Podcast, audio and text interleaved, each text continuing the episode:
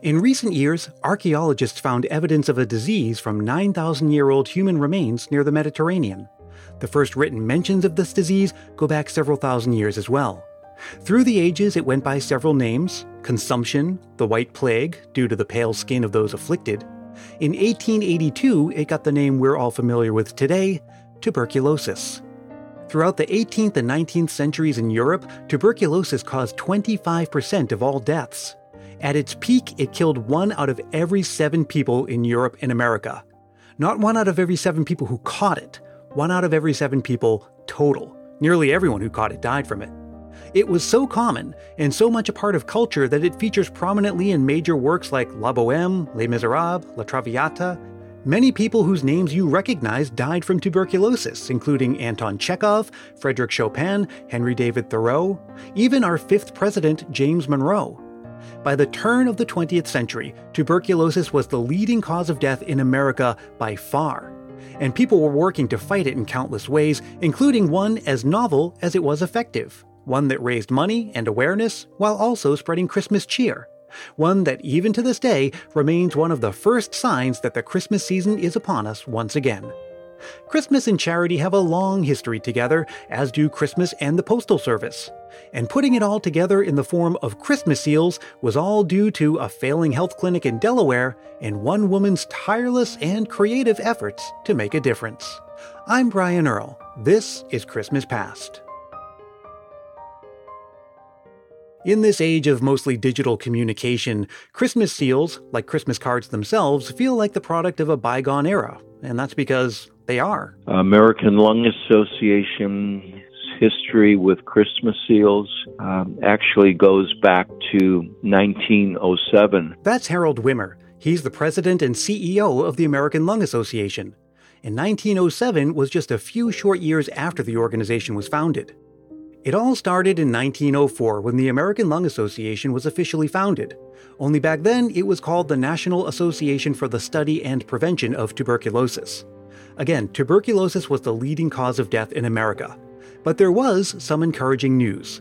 Not long after identifying the bacteria that causes the disease, physicians were having some success treating the disease in special sanatoriums created for that very purpose. But one sanatorium in Wilmington, Delaware was having money trouble it was at risk of shutting down if it couldn't raise $300, which is about 10,000 in today's money.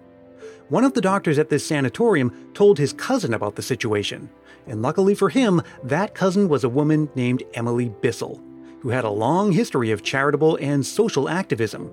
She founded the first public kindergarten in Wilmington. She founded an organization that provided social services.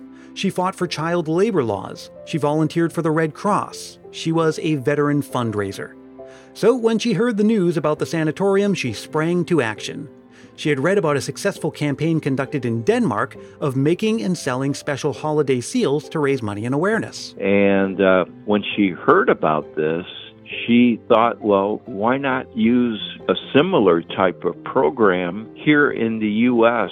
The first thing she needed to do was raise money to produce that first run of seals. She was able to raise uh, $40 to help create and produce the first Christmas seal. That's just over $3,000 in today's money. Next, she needed a design. The design of, of the first Christmas seal was actually designed by Emily Bissell. It was a, uh, a red cross along with Christmas holly. So it was a very simple design, and on the seal itself, it, it said straightforward uh, Merry Christmas. So we can also add graphic artist to that already impressive curriculum vitae of hers. Now, finally, she needed a place to sell them. And given that Christmas seals are made to be placed on letters and Christmas cards and the like, the post office was the obvious point of sale. She was able to get the postmaster in Delaware to agree to allow her to sell the Christmas seal at the local post office. It's worth calling out that back in 1907, the U.S. Postal Service hadn't yet introduced parcel post.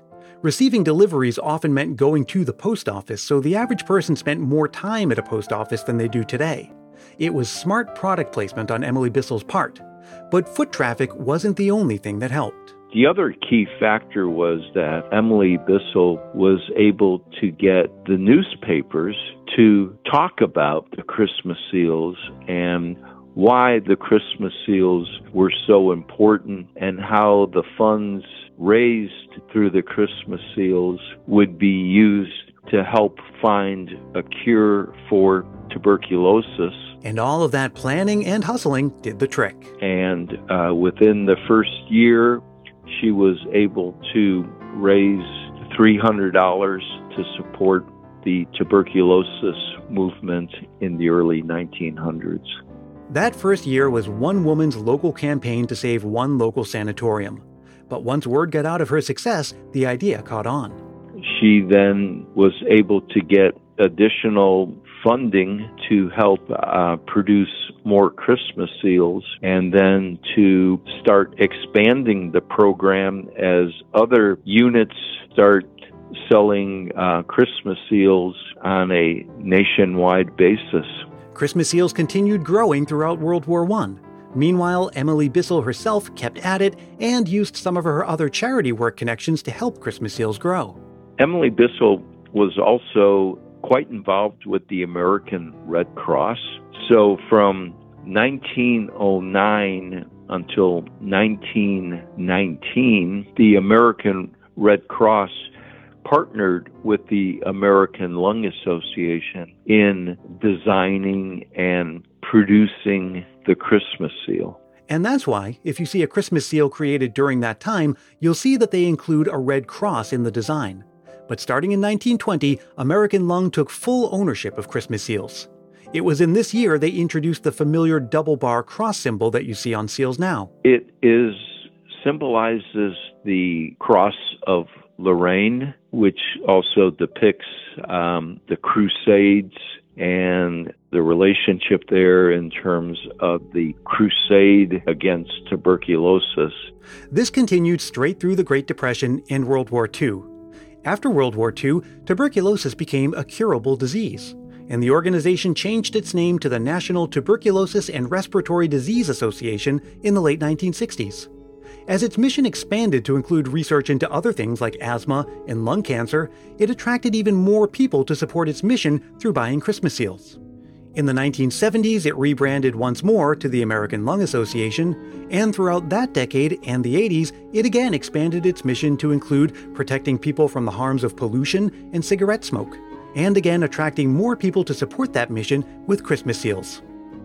Also, around this time, the American Lung Association was exploring new ways to keep the designs fresh and interesting. In, in 1974, the American Lung Association really initiated a new call for artists, and it was a period where they asked children to help design the Christmas seal. So it was the children's art. And that program ran until 1989. So uh, there were a number of years where children's art was used to help design the Christmas seals. So one child was selected from each state. Uh, so that's why, you know, on a sheet of Christmas seals, there's 50 uh, different designs during that children's art period.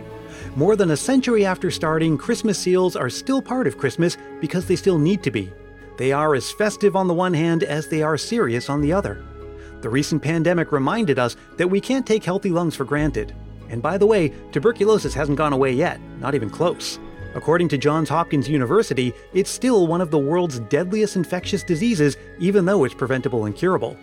So, if you receive a Christmas card this year with a Christmas seal, take a little time for a deep breath, an appreciation of good health, and consideration for those less fortunate. Well, speaking of all these health matters, it makes me realize that being sick or having a loved one be sick during Christmas is a real drag. But in its own way, it can be the thing that leads to acts of kindness and magic that make for lifelong Christmas memories, like this one from Anne in California. One of my favorite Christmas memories of recent past was a Christmas just about five years ago now. And I had a very sick kitty cat and decided that I wanted to stay with him rather than fly to see my family in Ontario, Canada. and everyone understood because I'm a big animal lover. That year, my husband and I just decided to have a very quiet Christmas, put up a tree, minimal decorations, and just exchange presents between the two of us. However, on Christmas Eve, there was a knock at the door. So I go up to the door and kind of peek out the window and I'm thinking like what am I seeing? And I open the door and it's my entire family. My little sweet nieces and my mom and my brother. My sister-in-law and my stepfather are all standing right in front of me. I couldn't believe my eyes. My husband had arranged for them all to fly out and join us for Christmas since we wouldn't be with them. It was so special. We made so many memories that year, and it still allowed me to care for my sick kitty cat. So, one of the saddest Christmases that I was expecting to have ended up being wonderful and incredibly memorable. Well, if you're listening in real time, we're into December now. The Christmas season is upon us and the countdown is on. I'm sure many of your own Christmas memories are flooding back right about now, so why not share one with the rest of the Christmas Past family? All you have to do is record yourself speaking into your phone's voice memo app and send it to ChristmasPastPodcast at gmail.com. Keep it reasonably short, clean, and family friendly, and be sure to say your name and where you're from. Christmas Past is produced in wonderful Willow Glen, California by yours truly, Brian Earl. Thanks so much to Harold Wimmer. Go to lung.org for more information about the American Lung Association and Christmas seals. Thanks also to Anne in California and to you for being here and listening. You can drop me a line anytime, and I wish you would because I love hearing from you, whether it's with a Christmas memory or just to say hi. Again, I'm at ChristmasPastPodcast at gmail.com. Also, find me on Facebook, Twitter, and Instagram, and if you haven't yet joined our private Christmas Past Facebook group, do it today and join in our year round family celebration. And hey, if you're really feeling the Christmas spirit, why not help more people discover the show? It's as easy as telling a friend about it or leaving a review on Apple Podcasts. If you do leave a review, I'll send you a Christmas Past sticker, and a handwritten Christmas card is my way of saying thanks. Reach out for details. And until we meet again, may your days be merry and bright.